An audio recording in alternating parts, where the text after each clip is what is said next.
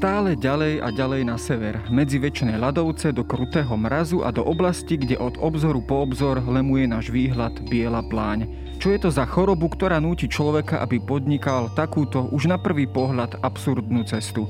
Podľahli jej pritom tí najvýznamnejší muži v dejinách polárnych expedícií. Robert Edwin Peary, Fridtjof Nansen, Ernest Henry Shackleton či Roald Amundsen. V populárnej literatúre sa často stretneme s termínom polárne šialenstvo. Práve táto diagnóza do určitej miery vysvetľuje správanie sa viacerých polárnikov, ktorí akoby v sebe potlačili put seba záchovy a vrhali sa do najnebe najnebezpečnejších výprav. Ďaleká Arktída pritom od samého počiatku prebúdzala ľudskú predstavivosť, ktorá malovala na takmer nepreniknutelnom severe tie najfantastickejšie obrazy, oázy tepla a hojnosti. Tak ako každá historická epocha i epocha veľkých objaviteľských ciest k severnému pólu si pre seba vytvárala imaginárne krajiny, či jedným slovom utópiu, pomyselný raj za hranicou mrazu, kam neprenikne dokonca ani ľudská zloba, chamtivosť a kde ešte pretrváva dávno stratený zlatý vek. Čo všetko v človeku vyvolával a stále vyvoláva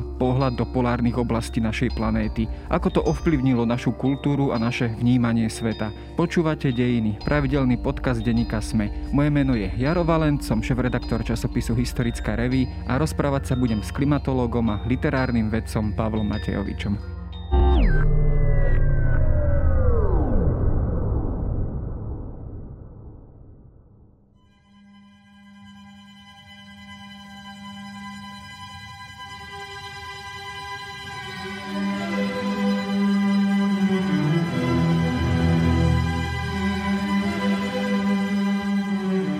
Ja som na začiatku načrtol takú, takú diagnostiku Sice sa nepohybujeme v oblasti medicíny, ale v oblasti polárnych výprav, ale toto je pomerne populárny termín, polárne šialenstvo. Čo teda pod, pod týmto termínom chápeme? Je to naozaj e, taký ten obraz toho, toho polárnika s pohľadom predtým ďaleko na sever, ktorý je tak trošku zbavený zdravého rozumu? No, tak je to také predovšetkým metaforické označenie nejakej ľudskej túžby alebo snahy o poznávanie, dobíjanie, objavovanie ktoré je človeku vlastné. Je to súčasťou našej kultúry a je to určitý archetyp. Vlastne nie je to samozrejme typické len pre súčasnú civilizáciu alebo civilizáciu posledných stáročí, ale je to už prítomné v koreňoch civilizácie ako takej.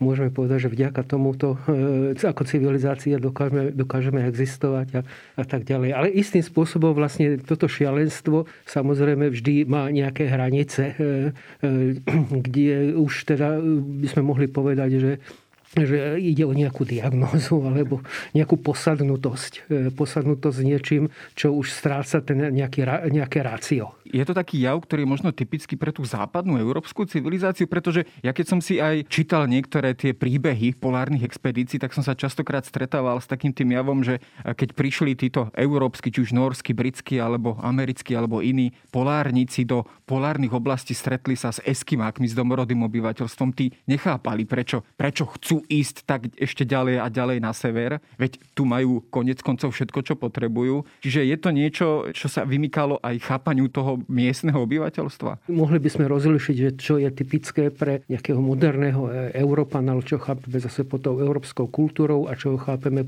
čo európska kultúra v tom období chápala napríklad pod tzv. primitívnymi národmi alebo prírodnými národmi, kam e, patrí vlastne aj eskimáci, ale nielen eskimáci, tam vlastne svojho času aj vikingovia alebo polinézania. Všetci títo vlastne tiež objavovali niečo, ale nebolo to objavovanie kvôli objavovaniu. Vždy to bolo podmienené nejakými pragmatickými, takými praktickými dôvodmi, že hľadali nejakú potravu alebo nejaké územie, kde by sa mohli usídliť. To objavovanie sa samozrejme malo nejakú podobu u týchto národov, len e, nebolo to, e, tí, oni nechápali vlastne tieto prírodné národy, že prečo niekto sa snaží niečo objaviť pre ten samotný prírodu princíp objavovania. Čiže to v tom je, v tom je tá odlišnosť. No ale tu nám treba si uvedomiť, že ani v prípade tej európskej civilizácie to celkom nebolo to len také nezištné, pretože to, ako vieme, 19. 19. storočie, ale nie len 19.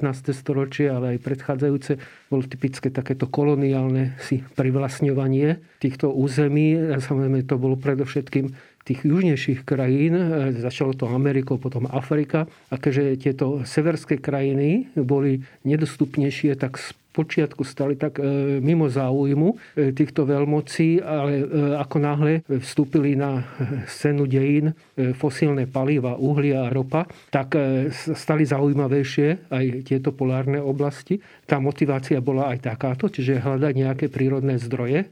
No a čiže to objavovanie mohlo, malo ešte aj tento. Čiže keby súviselo to s tým ovládnutím, nejakým koloniálnym ovládnutím toho územia a samozrejme v tom čase bolo, že ten štát, tá krajina, ktorá to územie objaví, si môže naň nárokovať, tam stýči svoju vlajku a povie si teda, že to je, sú naše, naše územie. Čiže to, či už sa to týkalo vlastne Grónska, ale aj nakoniec aj Antarktidy, než sa vlastne vyriešilo právne celý ten status Antarktidy. Tiež to bolo motivované týmito e, koloniálnymi záujmami. No konec koncov Arktida je ešte aj dnes stále vlastne tým teritoriom, kde sa odohráva veľká geopolitická bitka v podstate medzi, medzi Ruskom, Spojenými štátmi, Kanadou, Európou a tak ďalej, ale to je určite na samostatné rozprávanie. A Antarktida má teda to šťastie, že sa tomuto scenáru vyhla, aspoň teda zatiaľ. Ale keď sa vrátime do tých ešte prvopočiatkov toho objavovania severu, tak pri nich stali samozrejme vikingovia ako inak. A teda objavenie takých krajín ako je Island alebo Grónsko. Zrejme tie boli objavené náhodou. Neboli to teda nejaké e, výpravy, expedičné výpravy alebo expedície v pravom slova zmysle, ako ich poznáme dnes. Čiže ako,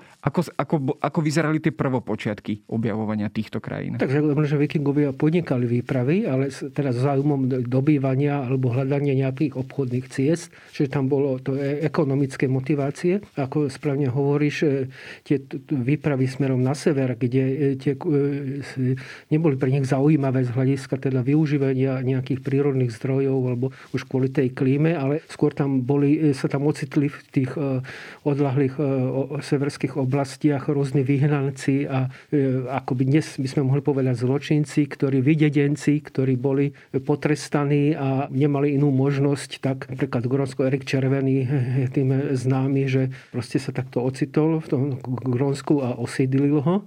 No a potom, keďže e, sa tam tie výpravy medzi Grónskom a Norskom a medzi týmito severskými krajinami tak občas sa stalo, že nejaký vietor ich zavial aj smerom viac na západ. A to bolo rôzne také náhodné udalosti. Takto sa aj predpokladá, že nejakým takýmto spôsobom mohla byť objavená Amerika. Čiže opäť to nebolo nejakou motiváciou ako pri, tu, pri prípade Krištofa Kolumba. Teda, že to bola plánovaná, dlho plánovaná expedícia, výpravná a tak ďalej.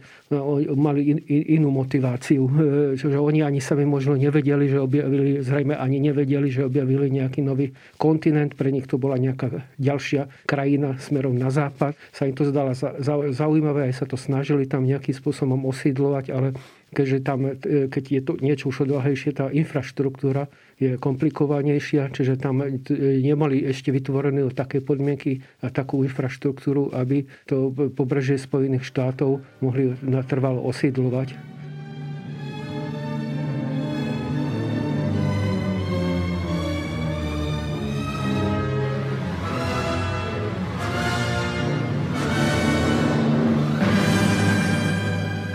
Samozrejme, keď si spomenul Ameriku, objavenie Ameriky, tak tam potom v tých ďalších storočiach hralo takú kľúčovú úlohu taká tá otázka, ako oboplávať Ameriku, ako ju, ako ju prejsť vlastne k ďalšiemu oceánu.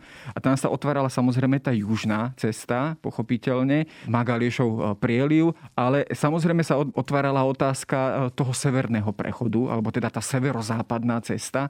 Bol to aj taký ten primárny smer objaviteľských ciest na sever, e, že tam sa predovšetkým predovšetkým uberali také tie prvé expedície námorné, alebo teda také tie predstavy, že kade by sa dalo vlastne preplávať do Tichého oceánu e, niekde tým severom. No, tak tým, že sever geograficky je vlastne najbližšie k Európe, tak tie výpravy z tohto hľadiska nejakého, nejaké infraštruktúry boli e, sa prakticky najjednoduchšie ich realizovať. Južná hemisféra, tá už je predsa len odlahlejšia ale je zaujímavé to, že aj tam e, podobne ako v týchto oblastiach e, severu a Arktídy tiež existovala nejaká predstava, že aj tam leží nejaký imaginárny e, kontinent. Tá nemyslelo sa len na Antarktídu. Ale v Tichom oceáne sa predpokladalo, že niekde medzi Austráliou a Južnou Amerikou je nejaký veľký kontinent a nakoniec sa tam našli, boli tom ostrovy, veľkonočné ostrovy. Ale tam sa niekde pred, predpokladalo, že tam tiež môže byť niečo podobné. Čiže opäť to bola táto motivácia. Nakoniec aj keď tie veľkonočné ostrovy, to je zase samostatná kapitola, keď ich objavili, tá, tá celá história okolo veľkonočných ostrovov. Čiže nebolo to len e, tá oblasť tej, tej Arktídy, ale e, po určitom čase, hlavne v tom, tej druhej polovici 19. storočia sa stala zaujímavá aj vlastne Antarktída. Hoci tam e, už tiež je známe, že zrejme teda bola objavená Antarktida už Polinezanmi, podobne ako vikingovia na severnej hemisfére zase Antarktidu objavili Polinezania. Ale tiež to nebolo, tiež nemali dôvody nejaké obja- objaviteľské, programové ale sa to programové, skôr to súviselo opäť s e, potravou, s dostupnosťou nejakých zdrojov tulenia, aby, mali, aby sa mohli zásobiť a hľadali tam nejaké, nejaké miesto e, ako pre rybárov a pre lovcov tuleňov a tak ďalej. A určite aj náhodou, konec koncov v ľudských dejinách niekedy na počudovanie momentálne hrá veľmi významnú úlohu. Ale keď hovoríme o Antarktíde, tak o nej sa myslím, že aj dlho nevedelo alebo špekulovalo. Je to kontinent, nie je to kontinent, je to iba obrovská vrstva ľadu. Nakoniec teda sme sa presvedčili, e, že teda je to naozaj samostatný svetadiel. Podobné úvahy boli aj v prípade Arktídy. To znamená, že hľadelo sa na Grónsko, na niektoré tie ostrovy e, už tej naozaj tej severnej arktickej Kanady, ako Buffinov ostrov a podobne, ako na časti, súčasti nejakého väčšieho kontinentu. Bola tu táto špekulácia špekulácia? Áno, pretože ak oni cestovali na sever, tak tam príde vždy ten cestovateľ po nejakú hranicu, kde už vidí lat trvalo zalenené územie a niekedy sa nedá celkom rozlišiť, že či je to pevnina alebo či je to nejaký plavajúci lat, tak sa predpokladalo, že e, Grónsko je súčasťou nejakého väčšieho kontinentu, e, že to pokračuje ďalej. Tak, takéto predstavy boli. Samozrejme, že bolo to na úrovni vtedajšieho nejakého, nejakých tých poznatkov, či už geografických e, alebo klimatických. Dnes už vieme, že ak by tam naozaj reálne existoval nejaký väčší kontinent, ako by mala aspoň takú rozlohu, alebo približne takú rozlohu ako Antarktida, tak to, tá klíma e, na tej severnej hemisfére by bola úplne iná. Čiže tam by sa akumulovali zásoby takého bazény veľmi studeného vzduchu, ktorý by sa vylieval potom do Ameriky, do, do Európy. Čiže bola by to taká chladnička, taký mrazák. Tuchšie, by... Áno, mm. taká mraznička, že by sme tu mali oveľa tuchšie zimy a je, nie je ani vylúčené, že e, pred 11 tisícmi rokmi, keď skončila posledná ľadová doba, že by teda e, mnohé časti Európy e, pokrývala ľadovec. Ani to sa nedá vylúčiť. Čiže tá klíma by Európy a Ameriky vôbec severnej ale aj, aj Euroázie celej, vlastne Sibír a všetko by vyzerala úplne inak. Ale oni v tom čase toto nemohli, nie, tieto poznatky nemali. Že z toho vyplývalo, z týchto nepriamých indícií, vyplývalo, že teda tam je malá pravdepodobnosť, že sa tam nachádza nejaký kontinent. A ešte navyše ani nepoznali, nevedeli o Antarktíde. Hej? Čiže to e, až potom dodatočne sa teraz zistilo, že Antarktída je ako pevnená, že je pokrytá ľadovcom obrovským. To najväčší e, ľadovec na svete a je tam úplne odlišná klíma, veď sú tam teploty minus 70 až minus 80 stupňov Celzia, takto nízko tam klesajú teploty vzduchu. Čiže tá, je tam úplne od, odlišná klíma, ako je na oblasti Severného polu, v oblasti Južného polu je úplne niečo. Nie... No, je to zrejme asi aj dôvod, prečo sa Arktida roztápa o mnoho, pri týchto klimatických zmenách o mnoho rýchlejšie a ľahšie ako, ako Antarktída asi aj teda zrejme tento rozdiel tam hrá kľúčovú úlohu. E, áno, e, treba si ešte uvedomiť, že Antarktída je vlastne ľadová púšť. Tam na pevnine spadne, tam vo vnútrozemí, teda Antarktidy spadne minimálny ročný úhrn zrážok, je to na úrovni 10 mm.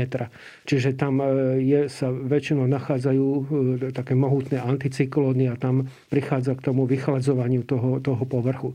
Kým severná hemisféra oblasť, teda Arktidy, má úplne odlišnú klímu, pretože tam je tým, že je to plavajúci morský ľad a navyše je tam, e, prúdi, je tam morské prúdy, predovšetkým golfský prúd, ktorý tam transportuje prostredníctvom vody teplo. A tým je, sú tam e, zimy oveľa miernejšie, čiže napríklad v toho oblasti severného pólu sú tam aj teploty v zeme okolo nejakých minus 30 stupňov, keď zobrieme, tam sú minimálne okolo minus 30 a v Antarktide je o 50 stupňov chladnejšie počas ich zimy. Čiže v tomto je vidieť, že akú obrovskú úlohu zohráva e, e, tieto morské prúdy. A ešte navyše tam je oveľa živšia cirkulácia. E, vznikajú v oblasti, vznikajú tam cyklóny, tlakové níže a tak ďalej, ktoré potom vlastne ovplyvňujú aj počasie, počasie u nás ako v Európe. Čiže je to veľmi dôležitá oblasť, pre, kde, ktorá formuje vlastne klímu celej Euroázie a aj Severnej Ameriky.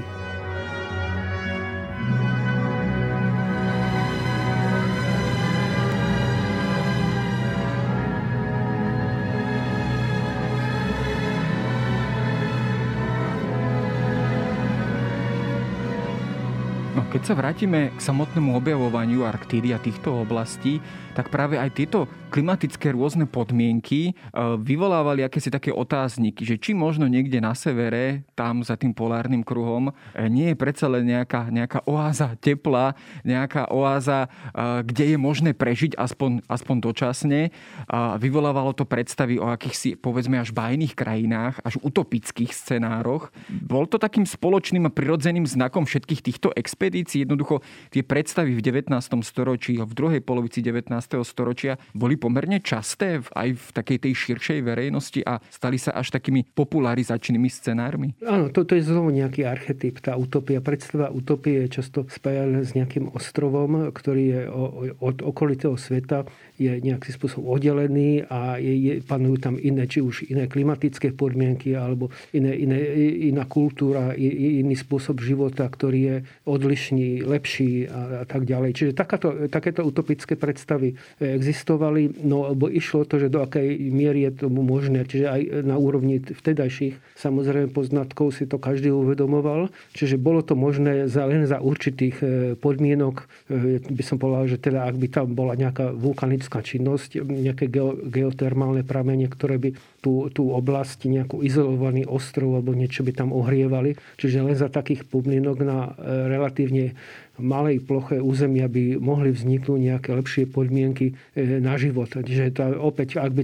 tam aj vyskytol nejaký ostrov, tak si to nemôžeme predstaviť, že by to bol nejaký svetadiel, bol, bol to by skôr, skôr taká izolovanejšia nejaká enkláva. Ale napriek tomu to bolo pre nich zaujímavé. Vôbec hľadanie nejakého územia bolo už samotný fakt, že niekto tam objavil nejaký ostrov, mohlo byť zaujímavé pre nejakého mecenáša, že aby e, prispel na tú výpravu a niekto po ňom potom mecenáša Mikulášovi potom ten ostrov e, pomenoval. Čiže to, to sa, čiže aj takéto pragmatické dôvody, čiže potom tam sa stalo, že, ako, že tam aj bolo akoby e, niečo objavené a nakoniec sa s ním, že to bolo vymyslené, že to bolo imaginárne. Čiže boli tam takéto aj ekonomické motivácie, že prečo teda tú aj e, výpravu podniknúť. Analogicky by sme to mohli povedať, že keď dneska chce niekto nejaké financie na Mars výpravu, tak argumentuje, že tam môže byť život. Že, že, a potom tam kvázi nájde nejaké stopy, ktoré by mohli nejakými povedzme. indiciami, že sú tam nejaké baktérie a podobne.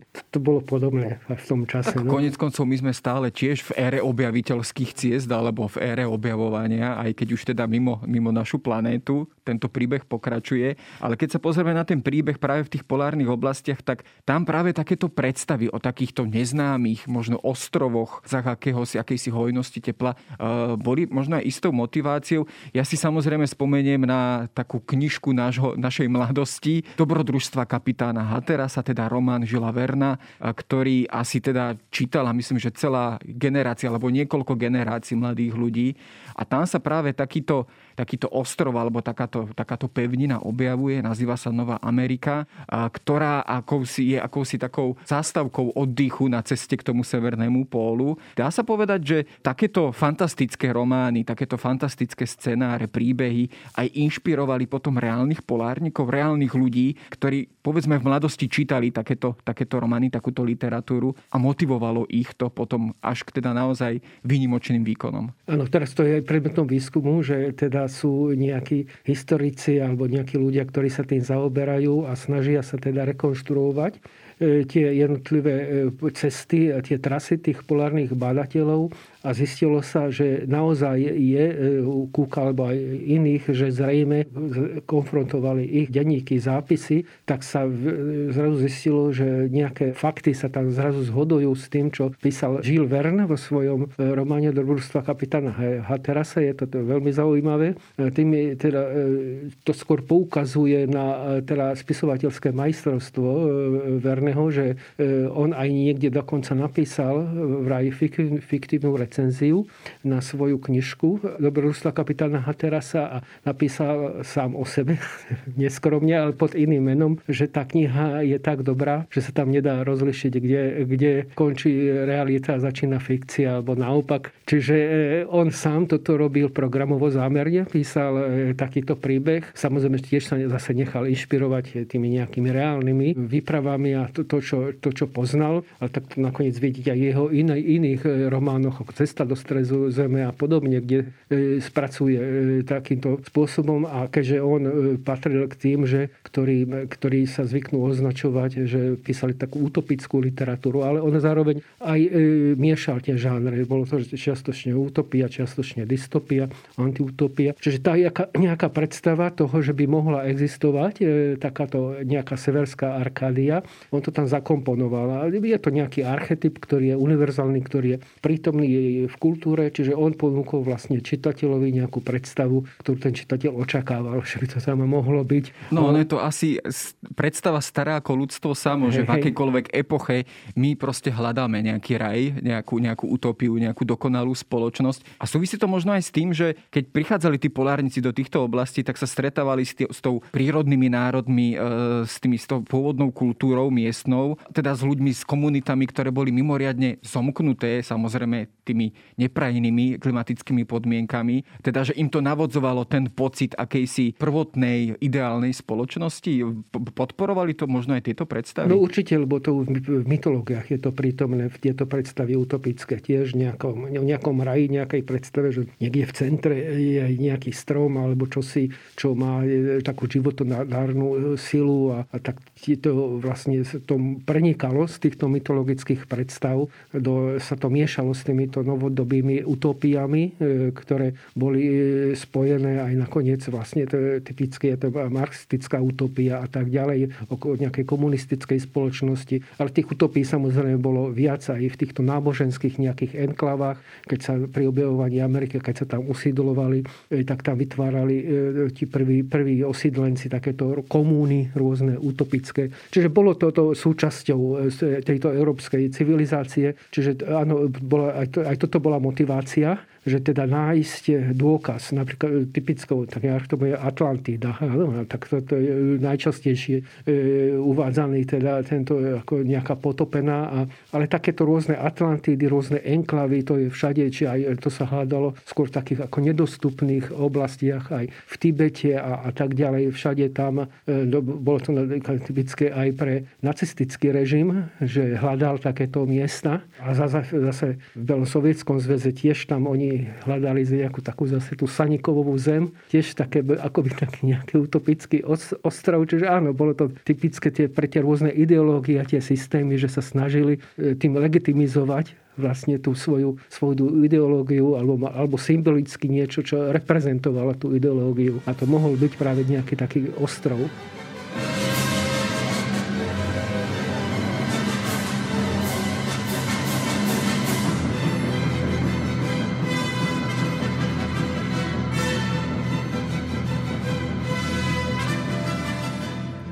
Okrem takejto predstavy, utopickej predstavy o akejsi bajnej krajine, je v tom románe prítomný aj taký ten ďalší aspekt a to je ten psychologický typ toho kapitána Haterasa, teda toho toho polárnika, ktorý prepadol polárnemu šialenstvu. Tam sa to pomerne tak výrazne zrkadli práve v tomto románe. A dá sa povedať, že on, tento kapitán Hateras, bol aj akousi predlohou, pre reálne postavy. Ja keď som si naozaj spomenul na ten román a potom, keď som si, povedzme, študoval tie reálne kapitoly z, z dejín polárnych výprav, tak sa mi veľmi s ním ako keby zhodoval Ruald Amundsen, ktorý bol tiež ako keby posadnutý výpravami, či už na severný pol alebo na južný pol. Dá sa povedať, že takýto psychologický typ naozaj, naozaj sa akýmsi spôsobom z toho literárneho sveta dostával do toho reálneho? Áno, lebo to už ako ten fenomén šialenstva alebo nejakej posadnutosti nakoniec e, nebol typický len pre polárnych e, objaviteľov, ale bol prítomný všade, vo vede, v umení, zoberme si Van Gogha. No tak e, toto vlastne môžeme prepojiť priamo ten vernou príbeh toho kapitána Haterasa, ak si teda dokonca aj približne časovo nám to sedí, že tá druhá polovica 19.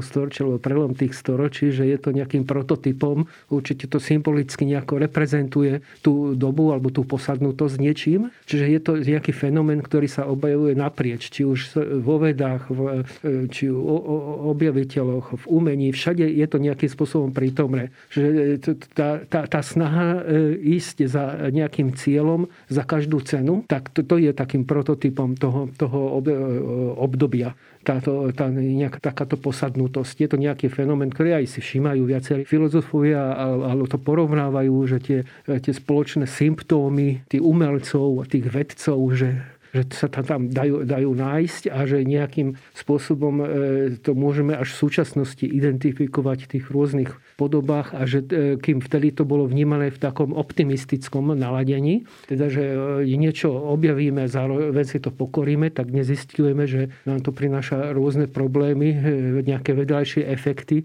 Zistíme, že máme väčšie problémy s tými vedľajšími efektami a s tými rôznymi hrozbami civilizačnými, ktoré to, ktorá táto posadnutosť prináša so sebou. Čo bolo takým, povedzme, leitmotivom týchto polárnych šialencov, keď to takto nazvem. Práve v tomto románe dobrodružstva kapitána Haterasa, tak tam je myslím taká veta, alebo tam sa objavuje taký motív, že ten severný pól to je vlastne jediný nehybný bod ku ktorému chce ten polárnik, ten, ten Hateras dospieť, ako k určitému takému ústrednému bodu aj svojho vlastného života. Čiže je tam tento motív, že akýsi imaginárny bod nehybnosti, eh, stálosti, stability, aj možno životnej stability? No toto opäť má zase nejakú svoju prehistóriu alebo svoju, svoju analogiu v tej symbolike v tých archetypoch, napríklad v náboženstve, v teológii. Toto máš také, by som povedal, trošku až také teologické, nejaké dimenzie, že hľadanie či už prvého hýbateľa alebo nejakého absolútneho bodu a cez ten absolútny bod bude mu môcť nazrieť, tomu hovorím, že dnes teória všetkého.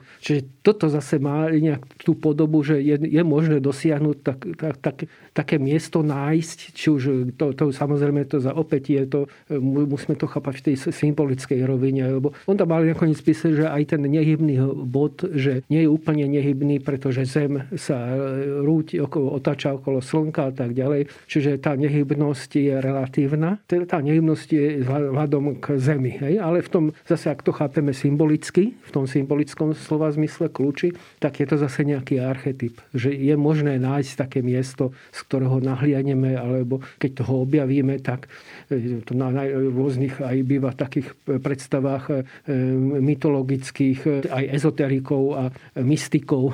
Takéto, oni s tým narábajú s takýmito pojmami. Ja si pamätám, že keď Roald Amundsen vlastne prichádzal na Severný pol na vzducholodi, na vzducholodi Norges ešte s Umbertom Nobilem, pozeral vlastne na ten najsever najsevernejší bod, kam sa chcel veľmi dostať a nedostal sa, ako keby po vlastných, ale dostal sa tam vzducholoďou, tak sa iba pozeral na tú širokú bielu pláň, kde vlastne nič nebolo. Hej. Kde ako keby sa očakávalo, že ten symbolický bod niečo tam bude. V tom románe Dobrodružstva kapitána Hatera sa na tom mieste je nejaká sopka, kde, kde sa to ako keby symbolicky sústredí všetko. Ne, nebývalo to sklamaním, povedzme, pre tých polárnikov, alebo jednoducho, že tie predstavy, povedzme, tie imaginácie sa samozrejme s postupom času nepotvrdzovali, naopak boli vyvrátené. A bolo to pre nich určitým sklamaním? No, Vern e, bol, bol spisovateľ, on vytváral svet nejakej fikcie. Čiže on do toho svojho príbehu, samozrejme, keď chcel ho, ho ozvláštniť, tak eh, na ten severný pol umiestnil tú sopku, aby to teda aj čitateľsky urobil zaujímavejšie, aby ten čitateľ, ktorý ten príbeh prečíta, aby sa naplnilo jeho čitateľské očakávanie. To je v rámci toho žánru, je to konvencia, je to používané bežne. No samozrejme, že tá, potom tá, tá predstava o tých polárnych badatelia, ktorí tam išli a chceli získať, ako som hovoril, máme tomu nejaké prostriedky na tú výpravu, tak museli presvedčiť tých ľudí, ktorých podporovali, teda, že tam niečo bude, niečo, niečo zaujímavé. No, ale či oni tomu naozaj verili, že teda na tom severnom pole nájdú nejakú sopku alebo niečo podobné, to, to neviem.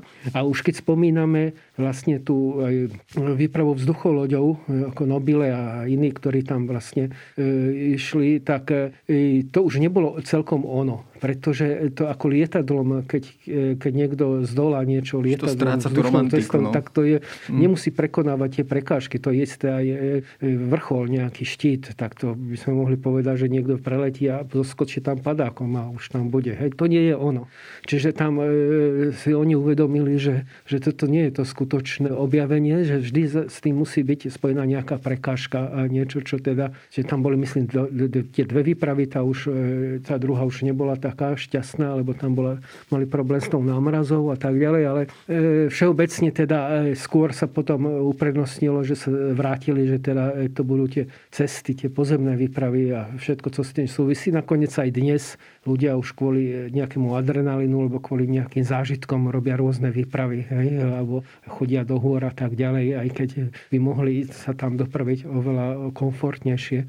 Už tento pocit, teda, že som sám seba prekonal, inak to je tiež dôležitá vec, že prekoná, prekonať sám seba ukázať, že to dokážem. To je tiež taká motivácia. Veľmi takou zaujímavou opäť utópiou a pozoruhodne modernou, tak to je vlastne tá, taká tá predstava o tzv. Sanikovovej zemi, niekde opäť tá, v tom ďalekom arktickom ruskom severe. Tá pomerne dlho ešte prežívala, vlastne ešte aj v 20. storočí, pomerne ešte dlho dobu, v podstate do polovice, kedy chodili, myslím, že nejaké ladoborce hľadať tento, tento neznámy ostrov. Je to taký príklad toho, že, že takáto až bizarná predstava môže vydržať naozaj v tom ľudskom vedomí aj v tej modernej epoche pomerne teda dlhý čas? Takéto predstavy sa aj zámerne teda udržiavajú pri živote, aj keď už teda všetky fakty môžu svetiť, že to e, sa nezakladá na reálnej skutočnosti a nič to nepotvrdzuje. Napriek tomu sa to e, stále nejakým spôsobom kultivuje, stále je to súčasťou nejakých, e, nejakých predstav a, a tak ďalej. Má to, má to tiež svoje, svoje dôvody. V tomto prípade teda tej Saniklovej zeme, samozrejme, že to mohlo byť e, v tom čase, teda v, tých, e, v tom období tých 30 rokov alebo aj v 50 rokoch, keď vlastne Obručev, keď napísal e, o tom román, zase taký dobrodružný, tiež možno inšpirovaný verného príbehom, tak v tom čase v Sovietskom zväze umení socialistický realizmus, ktorý bol pre neho bol typický práve takáto utopická predstava. No a tá Saniková zem mohla v rámci tých dobových predstav o utopii e, reprezentovať vlastne také miesto. Také, e, a navyše vieme, že teda Sibír je veľmi nehostinná, celé to územie a že tá predstava, že je tam nejaké miesto, kde prekypuje život, bola zaujímavá. Čiže ona sa aj udržiavala umelo pri živote. Vidieť aj v tom doslove, ktorý vyšiel v češtine, keď tá kniha bola preložená v 50. rokov. Ten doslove sa pohrávajú s takouto fantáziou toho čitateľa, že tam asi môže byť, ale že je to v hmle. Že, to, že preto sme to neobjavili, pretože to, že to, tam sú také podmienky klimatické a že nemôžňujú to a že tam je teplejšie a vznikajú tam hmla a že to je vždy závo, zakryté závojom tej hmly. A to býva veľmi často aj v týchto žánroch rôznych populárnych e, alebo rôznych teda UFA, že teda vždy to UFO alebo niečo, nejaký objekt je neostrý alebo je zakrytý niečím hmlistým, tak preto je nedosiahnutelný. Ale udržuje sa to pri živote lebo nejakým, kvôli nejakým iným dôvodom, že je to teda pre čitateľov, to môže byť, alebo pre tých konzumentov, ktorí majú radiť tieto žánre, fantastické, mystické, tak ich to môže nejakým spôsobom naplňať takouto predstavou, že také niečo reálne naozaj existuje.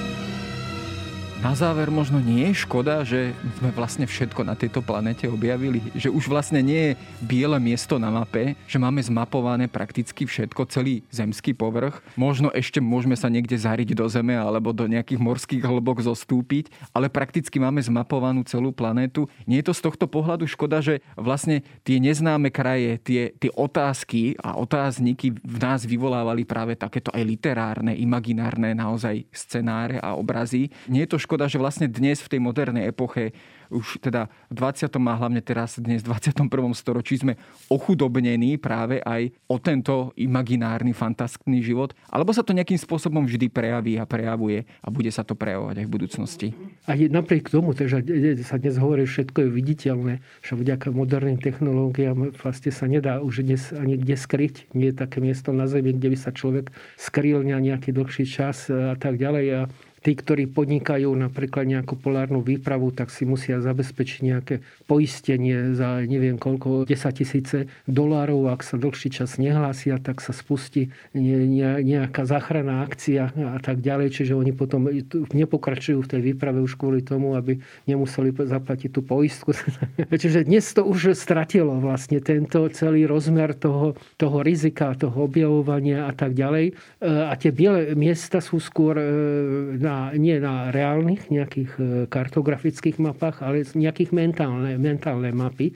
E, a tie, tie sú, sú, tu, tie, to je nekonečné, tamto objavovanie. To súvisí skôr už s nejakou fikciou, s imagináciou, čiže my žijeme skôr dnes vo svete tvorby nejakých imaginárnych e, priestorov virtuálnych, virtuálna realita, či už si tu počítačové hry alebo rôzne vytváranie nejakých fantastických svetov, kde možno vygenerovať nekonečné svety.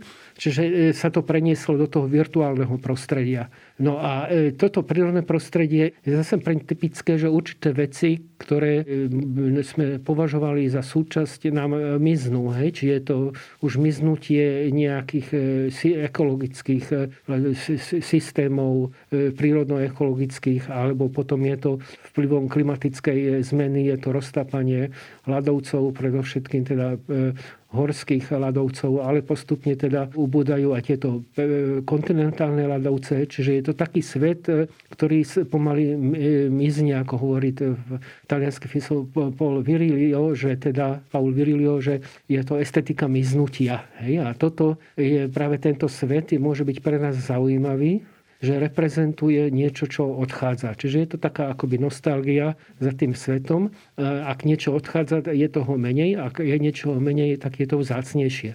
Čiže tieto, čiže všetko, čo bude spojené s týmto svetom, ktorý mizne, aj tie príbehy, budú pre nás stále inšpiratívne, s takou dávkou nostalgie a e, môžeme proste, ak už to nebudeme mať, tak môžeme aspoň nostalgicky spomínať aj, cez, aj prostredníctvom týchto príbehov. No, nostalgia je veľmi silná ľudská emócia a bohužiaľ e, vlastne aj tie zmeny, ktoré sa dejú dnes na planéte, túto nostalgiu budú posilňovať, vytvárať rôzne obrazy.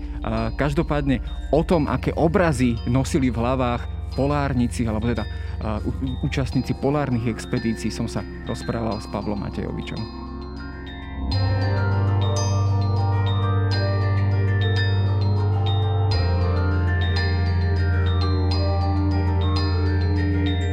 To je na dnes všetko. Počúvali ste Dejiny, týždenný podcast denníka Sme a historickej reví. Podcast Dejiny vychádza každý týždeň v nedelu. Prihláste sa na jeho odoberanie vo svojej podcastovej mobilnej aplikácii na platformách Google Podcasty, Apple Podcasty alebo v službe Spotify.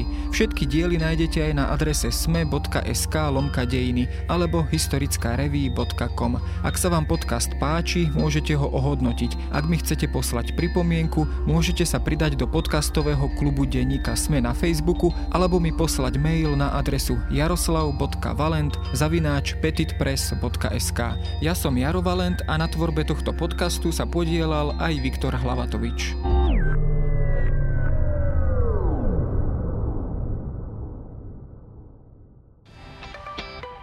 Existuje Boh, ak je na svete toľko utrpenia? Je environmentalizmus nové náboženstvo? Je lepšie nespravodlivosť znášať, ako ju konať? Ja som Jakub Betinský A ja Andrej Zeman. a spolu tvoríme pravidelnú dávku. Vzdelávací podcast pre zvedochtivých, ktorý vás rozrozmýšľa nad aktuálnymi a nadčasovými otázkami filozofie, vedy a náboženstva. Vychádzame každý útorok, nájdete nás na pravidelnadavka.sk, Facebooku a Instagrame a tiež na denníku ZME. Tešíme sa na vás.